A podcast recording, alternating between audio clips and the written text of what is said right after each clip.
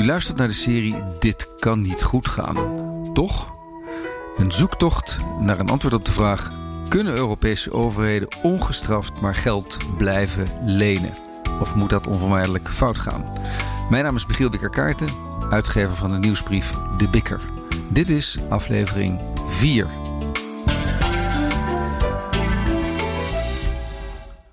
We begonnen met de vraag: dat kan niet goed gaan. Het was een stelling, maar er staat een vraagteken achter. Dat moet toch fout gaan, toch? Hoe zou het fout moeten gaan dan? Nou, voor ouderwetse denkers en ook veel economen is dat inflatie. Maar we hebben gezien dat inflatie al jarenlang geen probleem is in Europa. En daar zijn goede redenen voor. En in Japan proberen ze al twintig jaar inflatie op te wekken. Inflatie komt terug, alsjeblieft. Graag. En ook dat had geen succes. En intussen ligt op mijn bureau dat boek mij aan te staren. Dat boek geschreven door twee Amerikaanse economen, Carmen Reinhardt en Kenneth Rogoff. Met de meesterlijke titel This Time is Different. Met als ondertitel Eight Centuries of Financial Folly. Acht eeuwen financiële gekte. Het verscheen in 2009, dus vlak na de grote financiële crisis. En behandelt niet alleen die, nee, ze bestudeerde de financiële crisis van de afgelopen 800 jaar, teruggaand tot de middeleeuwen. Het oudste voorbeeld was koning Dionysius van Syracuse in Griekenland, die in de vierde eeuw voor Christus leefde. Die had geld geleend van zijn onderdanen en schuldpapier in ruil gegeven.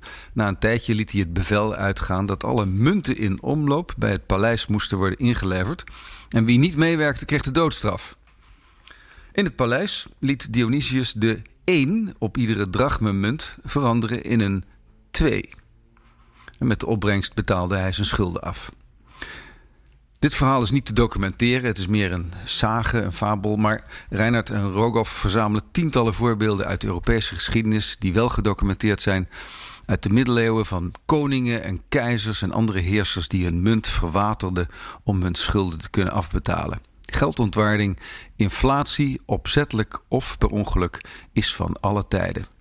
This time is different, zegt Wim Boonstra. Dat zijn de duurste woorden uit de geschiedenis. In de inleiding, in het voorwoord nota bene, op de allereerste bladzijde schrijven Reinhardt en Rogoff... Als er één thema door alle crisis in dit boek heen loopt, dan is het dat buitensporige schuldopbouw, of dat nou gebeurt door overheden, banken, bedrijven of consumenten, vaak grotere systeemrisico's met zich meebrengt dan het lijkt tijdens de expansie. Schuldopbouw op grote schaal is riskant, omdat het de economie kwetsbaar maakt tijdens vertrouwenscrisis, vooral als de schuld korte termijn is en voortdurend moet worden geherfinancierd. En ietsje verderop, vertrouwen is fragiel en wispelturig, onvoorspelbaar. Dat hele deze keer is echt anders syndroom ontstaat telkens weer als mensen niet onderkennen hoe fragiel vertrouwen is. Overheden, banken of bedrijven met hoge schulden kunnen eindeloos lang doen alsof het allemaal lekker gaat, tot bang het vertrouwen ineens stort en de crisis toeslaat. Bang, dat staat er echt in het Engels. In feite is, uh, als je het zou zien als een private onderneming, dan is het een volledige dochter van de overheid. Dan zou je de balansen van de overheid en de centrale bank kunnen consolideren. Ja. Dus in feite wat er gebeurd is, is dat de overheid de, over, de, de branche, publieke sector, heeft langlopende leningen uitgegeven. De branche, uh, centrale bank, heeft langlopende leningen opgekocht en, ze, uh, en daarvoor teruggegeven kortlopende leningen. Ja. Dat is dus looptijdtransformatie. In feite is dus de hele overheidsschuld is kortlopend gefinancierd op dit moment. Extreem kortlopend. Dat was Koen Teulings. Dus twee elementen van dit kan niet goed gaan liggen al klaar. Er is buitensporig veel schuld en die is kort gefinancierd. Dan is de vraag misschien niet hoe kan het misgaan, maar wanneer? Lex Hoogduin. En daar wil ik uh, de wet van uh, Dornbusch, zoals ik hem noem, uh, aanhalen. Die zegt, kijk, iets wat onhoudbaar is, dat stopt op enig moment. En dat is, ik denk dat we daar makkelijk over eens kunnen zijn. Ja. Dat is gewoon de definitie van wat onhoudbaar is. Ja. Maar dan zegt hij ten tweede, iets wat onhoudbaar is, kan langer doorgaan dan je denkt. En derde zegt hij, als de correctie komt, dan gaat hij veel sneller dan je, dan je denkt. En Eden Mujagic heeft er zijn eigen variant op. als ik het zo mag zeggen, ik heb me rot gezocht om vanaf het jaar nul, bij wijze van spreken, één voorbeeld te vinden. Eentje maar. Waarin een land ergens te veel geld in omloop heeft gebracht en wat niet geleid heeft tot hoge inflatie. Ik ben nog steeds aan het zoeken. Wim Boonstra voelt alsof hij op een monetaire gletsjer staat. Het kan nog tien jaar goed gaan, zegt hij, maar dan? Nou ja, kijk, omdat er inderdaad wel steeds meer liquiditeit in de markt komt. En die moet vroeger of later ergens een weg vinden in prijsstijgingen. Nee, voor een deel kan het op de plank blijven liggen en het zit bij, bij de banken. Maar ergens, hè, toch het gevoel van jongens, we zitten in zo'n rare tijd. Hè, ik zou niet zeggen dat het uniek is, maar wel in zo'n rare tijd. Uh, dat ik eigenlijk, als ik diep in mijn hart kijk, uh, het toch wel verrassend vind hoe lang het nog steeds goed gaat. Dit kunnen we allemaal meevoelen. Maar tegelijkertijd heb je er niks aan. Het is hetzelfde als waar iedere belegger op de aandelenmarkt mee worstelt. Ik weet wel dat er een keer een kentering komt. Maar kan iemand me nou eens een keer vertellen wanneer die komt? Als ik nu verkoop en de piek is pas over drie jaar, dan was ik te vroeg. Ik had wel gelijk, maar daar heb ik niks aan, want ik heb drie jaar koerswinst gemist. En omgekeerd ook. Ik verkoop niet, want ik denk dat het nog een tijd goed kan gaan. En als de kracht komt, ja, dan leid ik verlies. Is er iemand die durft te zeggen dat het absoluut onder alle omstandigheden goed gaat aflopen? Het kan best goed gaan. Zelfs Koen Teulings, die toch pleit voor meer staatsschuld en niet minder, houdt een slag om de arm. Dus wat we net zeiden is niet die staatsschuld mogelijk maken. Nee, is looptijdtransformatie. Wat er gebeurd is, is de huidige staatsschuld is kortlopend gefinancierd. De overheden, of liever gezegd de, bankoverheid, dus de twee bij elkaar opgeteld, zegt eigenlijk wij zijn bereid onze schuld kortlopend te financieren, want wij denken dat die lage rente nog wel even aanhoudt. Dat zeggen ze niet zo expliciet, maar dat is feitelijk wat er is. Althans dan is dit beleid doodeng. Vinden mensen doodeng, maar waarschijnlijk blijft die rente nog heel lang laag. Markten gaan er blind vanuit dat de rente nog tien jaar laag blijft. Laten we nou eens voor de grap aannemen dat er helemaal geen inflatie komt. Dat we heel lang in deze toestand doorgaan. Een stabiele, suboptimale toestand, zoals Lucas Daalder dat noemde. Het probleem is uh, te verdelen in een aantal zaken. Eén, uh, uh, voor hele grote groepen mensen zijn resultaten op de financiële markten heel belangrijk. En we hoeven niet heel ver van huis te gaan. Ons eigen land is daar een voorbeeld van. Wij hebben een geweldig pensioenstelsel, ook al denken wij hier daar heel anders over. Maar vergeet niet, andere landen zouden een moord doen voor ons pensioenprobleem kwart van de verwachte uitkering uit dat pensioenstelsel moet komen uit rendement die jouw pensioenfonds haalt door de premies die ingelegd worden te investeren. Het wordt heel lastig om voldoende rendement te halen voor een pensioenfonds dat verplicht ongeveer de helft moet stoppen in veilige staatsobligaties als die veilige staatsobligaties langdurig 0% opleveren. Dus dat levert straks vrees ik voor heel veel mensen een probleem op. Duidelijk. Macro-economisch gezien, um, kijk, wat je hiermee doet is, je houdt een heleboel bedrijven die eigenlijk geen bestaansrecht hebben, omdat ze niet efficiënt zijn, hou je overeind. Wij, noemen, wij economen noemen dat zombiebedrijven. Um, in, uh, in de jaren 80 was van alle bedrijven die actief waren ongeveer 2% zombiebedrijven. Dus eigenlijk geen bestaansreden, maar die bleef maar overeind. Nou, we zitten nu op ongeveer 15 procent. Nou, dan kun je zeggen, wat is oh, daar sorry nou... Sorry dat je onderbreekt, maar wie meet dat? En wel, noem eens een paar van die bedrijven.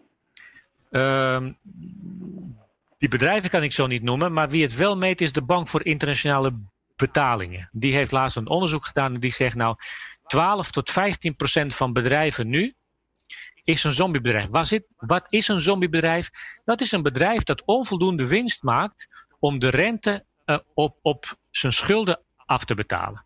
Laat staan die schulden af te lossen. Dus eigenlijk uh, ben je zo inefficiënt dat je niet zou mogen overleven. Nou, wij houden die bedrijven met die 0% rente en met dat opkopen in stand. En macro-economisch is dat een enorm probleem, omdat je Kijk, die bedrijven hebben geen bestaanreden omdat ze inefficiënt zijn. Nou, je houdt dus inefficiency in je economie, hou je zo uh, overeind. En zolang die rente 0% is, loopt dat aantal zombiebedrijven maar op. En dat betekent macro-economisch gezien dat je een soort handrem hebt op de groei van de economie. Al dus Edin Mujagic. En er zijn ook andere redenen om de overheid een beetje discipline op te leggen. Kijk, het veronderstelt ook dat het enige, de enige reden is om je staatsschuld te beperken en je tekorten te beperken, is de vraag of het al dan niet houdbaar is. En dat is uh, veel te beperkte opvatting van waarom wij de staatsschuld uh, en de overheidsfinanciën normeren. En in de Nederlandse traditie doen we dat al vanaf eind jaren 50. Hebben wij een, uh, vinden wij dat we overheidsfinanciën moeten normeren, aan regels moeten opleggen. En dat doen we om een aantal redenen. Eén daarvan is houdbaarheid van de staatsschuld. Maar die is eigenlijk pas heel laat in beeld gekomen. Dat was niet de eerste reden om de overheidsschuld en de overheidsfinanciën te normeren. Dus wat zijn de redenen om de overheidsfinanciën te, te normeren? Behalve die houdbaarheid. Uh, een tweede reden is, begin ik maar eventjes dichter bij huis, is om een buffer te hebben op het moment dat je een, grote tegenslag krijgt. Dat zien we nu. wij hebben een pandemie. Wij hebben in 2013 hebben we pijnlijke maatregelen genomen om onze overheidsschuld onder controle te krijgen. Dat maakt het nu mogelijk om zonder blikken opblozen heel veel uit de kast te trekken en schuld gewoon te laten oplopen. Een derde reden is om te, zorgen voor een evenwichtige ontwikkeling tussen de particuliere sector en de overheidssector. Als de overheidssector geen remmen heeft, dan zul je zien dat de overheid natuurlijk steeds groter en groter wordt en markten gaat uitschakelen. En beslissingen die veel beter in de markt genomen kunnen worden, in de overheid gaat nemen. Wat uiteindelijk niet goed is voor je welvaart, ook niet voor je eh, groei. Dus een normeren van je overheidsfinanciën, om zodat je een goed afwegingskader hebt. Dus wat is particulier en wat is uh, overheid, is, is, is dus een derde reden om de overheidsfinanciën te normeren. De laatste is om binnen de overheidsfinanciën zelf keuzes te maken. Kijk, als alles kan, als ieder tekort toegestaan is, waarom zou ik dan tegen, tegen elkaar afwegen of ik meer uitgeef aan de zorg? Of meer uh, in het Europese project stoppen en overhevel naar, naar landen als Italië, noem maar wat. Waarom zou ik tegen elkaar afwegen extra uitgaven in de zorg tegen extra uitgaven van het onderwijs? Waarom zou ik tegen elkaar afwegen extra uitgaven van de overheid tegen lasten want het kan allemaal. Het kan allemaal als je uh, zegt van uh, ja, schuld doet er niet toe. Dan kun je alles financieren door de overheidsschuld te vergroten. Zelfs als inflatie niet meer terugkeert de komende tien jaar, zelfs als we een depressie en deflatie weten te voorkomen, dan nog maakt het een economie zwakker. Nou, um, ik ga het niet uitleggen. Dat heb ik al eerder gedaan met die zombiebedrijven. Ik ga er een voorbeeld van geven. Als het beleid van steeds maar hoge begrotingstekorten hebben in een land goed zou zijn voor een economie,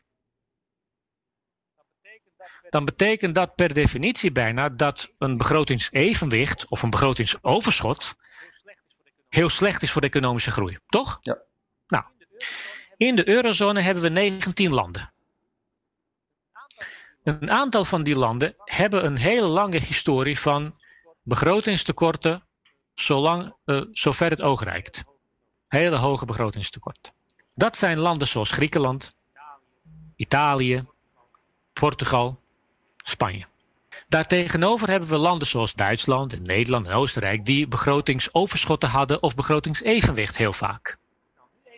Nou, nu even als een leek, niet als econoom, gewoon als een leek als begrotingstekorten hebben en hoge begrotingstekorten hebben goed is voor een economie. Waarom zijn dan Italië en Griekenland en Spanje nu geen sterke eurolanden en wij geen zwakke eurolanden? Dat zou dan het gevolg moeten zijn. Dan zouden wij nu overeind gehouden moeten worden door noodleningen vanuit Italië en niet andersom. Ja, Hans Hogevorst maakte ook dat punt. Hij zei: Frankrijk en Nederland hadden in 1985 hetzelfde inkomen per hoofd van de bevolking. En nu is het inkomen van Nederland 20 tot 25 procent hoger dan dat van Frankrijk. Ik heb het nagezocht en het klopt inderdaad. In 1985 was het inkomen per hoofd van de bevolking inderdaad hetzelfde, zo'n 13.000 tot 14.000 euro. En nu, 35 jaar later, zitten wij in Nederland op 48.000 per persoon en Frankrijk op 38.000 per persoon. In de tussentijd heeft Frankrijk veel minder begrotingsdiscipline getoond. Ook na de invoering van de euro, toen we elkaar allemaal beloofd hadden om onze schulden terug te brengen. Frankrijk lapte dat stelselmatig aan de laars. Het komt vast niet alleen maar door begrotingsdiscipline. Het zal ook wel te maken hebben met regulering, met sterke of zwakke vakbonden en andere dingen. Maar in landen met een grote overheid is het begrotingsgedrag serieus van invloed op de dynamiek van de economie. Dus dit leidt tot een eerste, laten we zeggen, tussenconclusie. Dit kan niet goed gaan. Het gaat al lang niet meer goed. Er is wel geen inflatie, maar er is wel van alles anders mis. De economie wordt langzaam vergiftigd. Dit is geen grote knal, geen explosie, geen implosie, geen drama. Het is een sluipende crisis. Dus of er nou inflatie komt of niet, het zou mooi zijn als we eens een keer begonnen met tering naar de nering te zetten. Geen begrotingstekorten meer, geen obligaties uitgeven. Wat zou dat mooi zijn, maar daar is de stemming op dit moment echt helemaal niet naar. We zitten allemaal in een soort oorlogsstand. Vechten, vechten tegen het virus. Alles in de strijd gooien. Deze keer is er echt wel iets anders. Zelfs Carmen Reinhardt van het boek, die zei het hoogst persoonlijk in een artikel deze zomer: This time really is different. Een pandemie van deze omvang is een zeldzaamheid en dat verandert echt alles. Uitzonderlijke tijden vragen om uitzonderlijke maatregelen. Niemand heeft daar bezwaar tegen. Alsmaar groeiende staatsschulden zijn op dit moment echt geen gespreksonderwerp. En de komende jaren ook niet. Het is corona, corona, corona. En dan misschien de economie. Dus er is geen enkel gevoel van urgentie. Is dat erg dan? Nu niet. De staatsschulden groeien en nu zelfs nog in hoger tempo natuurlijk. Het geld in de economie, de liquiditeit, neemt toe. Maar de rente is bijna nul, dus het is zo'n beetje gratis geld. Dan kun je toch rustig doorgaan met leningen uitschrijven. En zeker in tijden van corona moet je alles uit de kast trekken. Nou, dat klopt, maar ooit komt de man met de hamer, inflatie. Als er ergens meer van is, dan wordt het minder waard, ook geld. En waarom is dat vervelend? Nou, omdat dan na een tijdje de centrale bank zich genoodzaakt voelt om de rente te gaan verhogen. Om inflatie te beteugelen. Want dat moet niet uit de hand lopen. Denk aan Duitsland in de jaren 30, aan Zimbabwe, aan Venezuela, et cetera. En dan worden die overheidsschulden wel een probleem. Want iedere staatslening moet worden geherfinancierd. En is dus gevoelig voor renteveranderingen. Als die omhoog gaat, die rente, dan wordt die schuld duurder om te dragen. Even nog een economielesje tussendoor. Je moet toch de hoofdsom van die schulden terugbetalen? Dat moeten overheden toch ook doen? Nee, landen betalen hun schulden nooit af. Ze betalen alleen rente. Hier is Koen Teulings. Een overheid, zolang een economie een beetje groeit... en dat, heeft, dat hebben de kapitalistische economie nu 200 jaar gedaan... wordt overheidsschuld nooit terugbetaald. Wat gebeurt er dan? Hij wordt, als je die schuld min of meer parallel laat lopen met je BBP, dan BBP groeit, moet die schuld dus ook een beetje groeien. Dus zolang je denkt dat een constante schuldquote misschien helemaal niet zo'n gek idee is, wordt die schuld nooit terugbetaald. wat gebeurt er dan? Ik bedoel, op een gegeven moment is er toch iemand die die obligatie heeft... die zegt, kunt u even terugbetalen? Ik heb u geld geleend. Dat klopt. En dan is er een jongere die zegt... ik wil graag sparen voor mijn pensioen. Kunt u mij een obligatie geven? en dan zegt de overheid... ik betaal uw obligaties terug. En hoe betaal ik die terug? Door nieuwe obligaties uit te geven... en niet te verkopen aan de jongeren. Met andere woorden, die schuld wordt effectief oneindig doorgerold. Dus daarom is het enige waar landen op letten de rentestand. Die bepaalt hoeveel je ieder jaar kwijt bent aan de aflossing. Dat drukt op de overheidsbegroting. De rente, dat is waar we op moeten letten. Niet hoeveel landen lenen, maar hoeveel rente ze daarover moeten betalen. En die cyclus van krimp en groei, inflatie, rente, krimp en groei komt telkens in de geschiedenis terug. Alleen is nu alles in slow motion.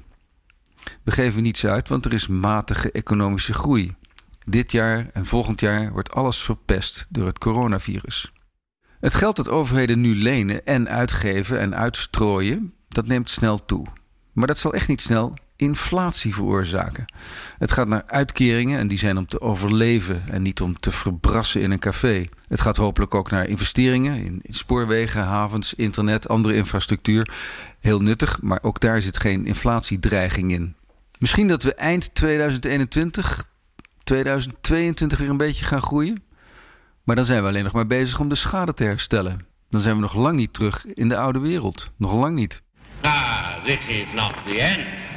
Uh, it is not even the beginning of the end. Uh, but it is perhaps the end of the beginning. Dat was plotseling de stem van Winston Churchill. Wat heeft die er nou mee te maken, zult u zeggen?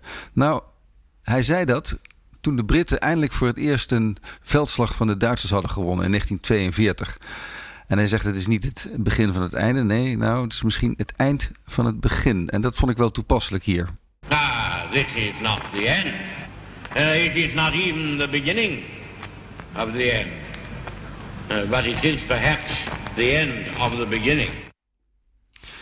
Kijk, als de economie eindelijk weer gaat groeien, dan is dat nog maar het begin van het einde. Of, in de woorden van Winston, het einde van het begin.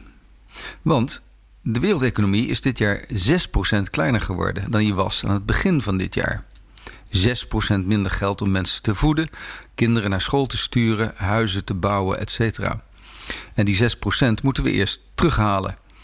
Dat lijkt niet zoveel, 6%, maar de economie groeit helemaal niet zo hard. De Nederlandse economie bijvoorbeeld groeide de afgelopen 20 jaar gemiddeld minder dan 1,5% per jaar. Minder dan anderhalf procent. Dus dan zouden we vier jaar nodig hebben om weer op het niveau te komen van eind 2019. Vier jaar, dat is dus 2021, 2022, 2023, misschien 2024 voordat we normaal gaan groeien. Maar dan is er nog geen inflatie. Pas als iedereen als een gek gaat uitgeven, dan zouden we misschien echte groei zien die leidt tot inflatie. Dat komt in 2025 misschien. Misschien nog later. Dus we komen hier tot onthutsende tussenconclusie nummer 2. Dit kan niet goed gaan. Nee, het kan heel lang wel goed gaan. Nou ja, oké, goed. In een stabiele, suboptimale situatie, weet u wel, van uh, Lucas Daalder. Van lage groei, zombiebedrijven, wanhopige pensioenbeheerders. Maar geen crisis. Juist door die pandemie die schulden zijn op zich niet zo'n probleem. Dat worden ze pas als inflatie terugkeert. En zelfs dan niet eens als terugkerende inflatie leidt tot renteverhogingen door de ECB. Nou, en dat duurt dus minstens vijf jaar. Maar dan komen we bij de volgende complicatie. Wat als er inflatie komt in 2024 of 2025? Gaat de ECB dan de rente verhogen? Zodat die staatsschulden eindelijk inderdaad een molensteen worden? Nee, luister maar denk niet dat de ECB uh, eh, heel precies kan sturen. Oh, nu zitten we straks op 2 procent. En dan, dan, is het mooi en dan is het afgelopen. Dan gaan we het afremmen. Hm. Uh, dat zal niet gebeuren. De ECB is er al op aan het voorsorteren. De ECB die heeft nu gezegd... onze inflatiedoelstelling is symmetrisch. Wat bedoelen ze daarmee te zeggen? Een heel groot aantal jaren onder de 2 procent dan mogen we er straks een heel groot aantal jaren boven zitten. Dus daarmee zeggen ze in feite dat als de inflatie gaat aantrekken, gaan wij voorlopig niks doen. Uh, wat heel belangrijk is, is dat als je nu luistert naar centrale banken, die zijn veel meer overtuigd, veel meer uh, bezig met het loslaten van de 2%-norm als heilig of de uh, inflatie net onder de 2%. Er wordt veel meer nagedacht over, moet je niet naar een gemiddelde inflatiedoelstelling over een langere periode uh, gaan kijken, moet je misschien niet gewoon uh, in de eerste instantie, uh, doordat nu die economie zo hard geraakt wordt, spreekt men over scarring. als die economie dan weer op, op gang komt, moet je dat niet te vroeg weer afremmen. Dus alle signalen die je nu hoort van centrale banken is, hoort, is heel duidelijk, als er inflatie komt, laten we dat nu in de eerste instantie gewoon maar eventjes lopen. En even lopen is niet dat we opeens 10% uh, gaan accepteren. Dat, dat zal zeker niet zijn. Maar die 2% is niet meer heilig. Dat waren achterin volgens Lex Hoogduin, de oude centrale bankier, en Lucas Daalder van BlackRock, de investeerder. En deze interviews, deze gesprekken vonden plaats in de zomer. Eind augustus werd bekend dat de Amerikaanse centrale bank precies hetzelfde wil doen. Alleen die zei het openlijk bij monden van de voorzitter. Als er inflatie komt, gaan we eerst op onze handen zitten. En dan komen we bij onthutsende tussenconclusie nummer drie. Zelfs als er inflatie komt, dan gaan onze beschermengelen, de centrale bankiers, niks doen. Ze laten rustig de inflatie oplopen en blijven op hun handen zitten. Symmetrisch. We hebben al sinds 2014 een rente van praktisch nul, dus al zes jaar. Als in 2024, laten we maar zeggen, de inflatie begint, gaan we dus zes jaar wachten tot 2030 voordat de centrale banken in actie komen? Intussen lopen die staatsschulden verder op. Bedenk dat in een recessie ook de inkomsten teruglopen. Er zijn minder belastinginkomsten. In Europa zitten we nu rond de 100% staatsschuld van het bruto binnenlands product. Dat zal misschien oplopen tot 120%, 130%. Dan zijn we één groot Italië, misschien 150%. Dan komen we in de buurt van Japan. En dan wordt het spannend. Waar ik me zorgen over maak is het volgende. Dat steeds meer gelden in de economie stoppen blijft maar doorgaan. Alle centrale banken, inclusief de ECB, die geven heel duidelijk aan... met dit beleid gaan we nog jaren door wanneer dat, die omloopsnelheid van het geld gaat stijgen, dus wanneer mensen vaker geld gaan spenderen, dan heb je alle ingrediënten voor hoge inflatie in de toekomst. Dat kan nog even duren, maar ik vrees daarvoor uh, als, ik, als ik mijn blik verleg naar de komende vijf, zes jaar. Ooit, ooit komt de normale economische cyclus weer terug. Tenzij je gelooft dat alles nu echt anders is. This time is different. Maar er is 800 jaar geschiedenis die tegen je pleit. Inflatie is onvermijdelijk en de enige remedie die we kennen is rente verhogen. Dus dat wordt onherroepelijk ruzie tussen de ECB die zegt: sorry, het is onze wettelijke taak om de prijzen stabiel te houden, dus de rente moet omhoog. En Europese landen die zeggen: ben je nou een haartje betoeterd? Als die rente omhoog gaat, dan kunnen we de staatsschulden niet meer betalen. Hoe kom je hieruit? Dat in de volgende aflevering. Daarin mensen zijn rare beesten. Wij zijn erg slecht in toekomst voorspellen. We zien het pas achteraf. Wat gaat er gebeuren? Nederland uit de euro? Een schuldsanering? Of de Harry Potter oplossing?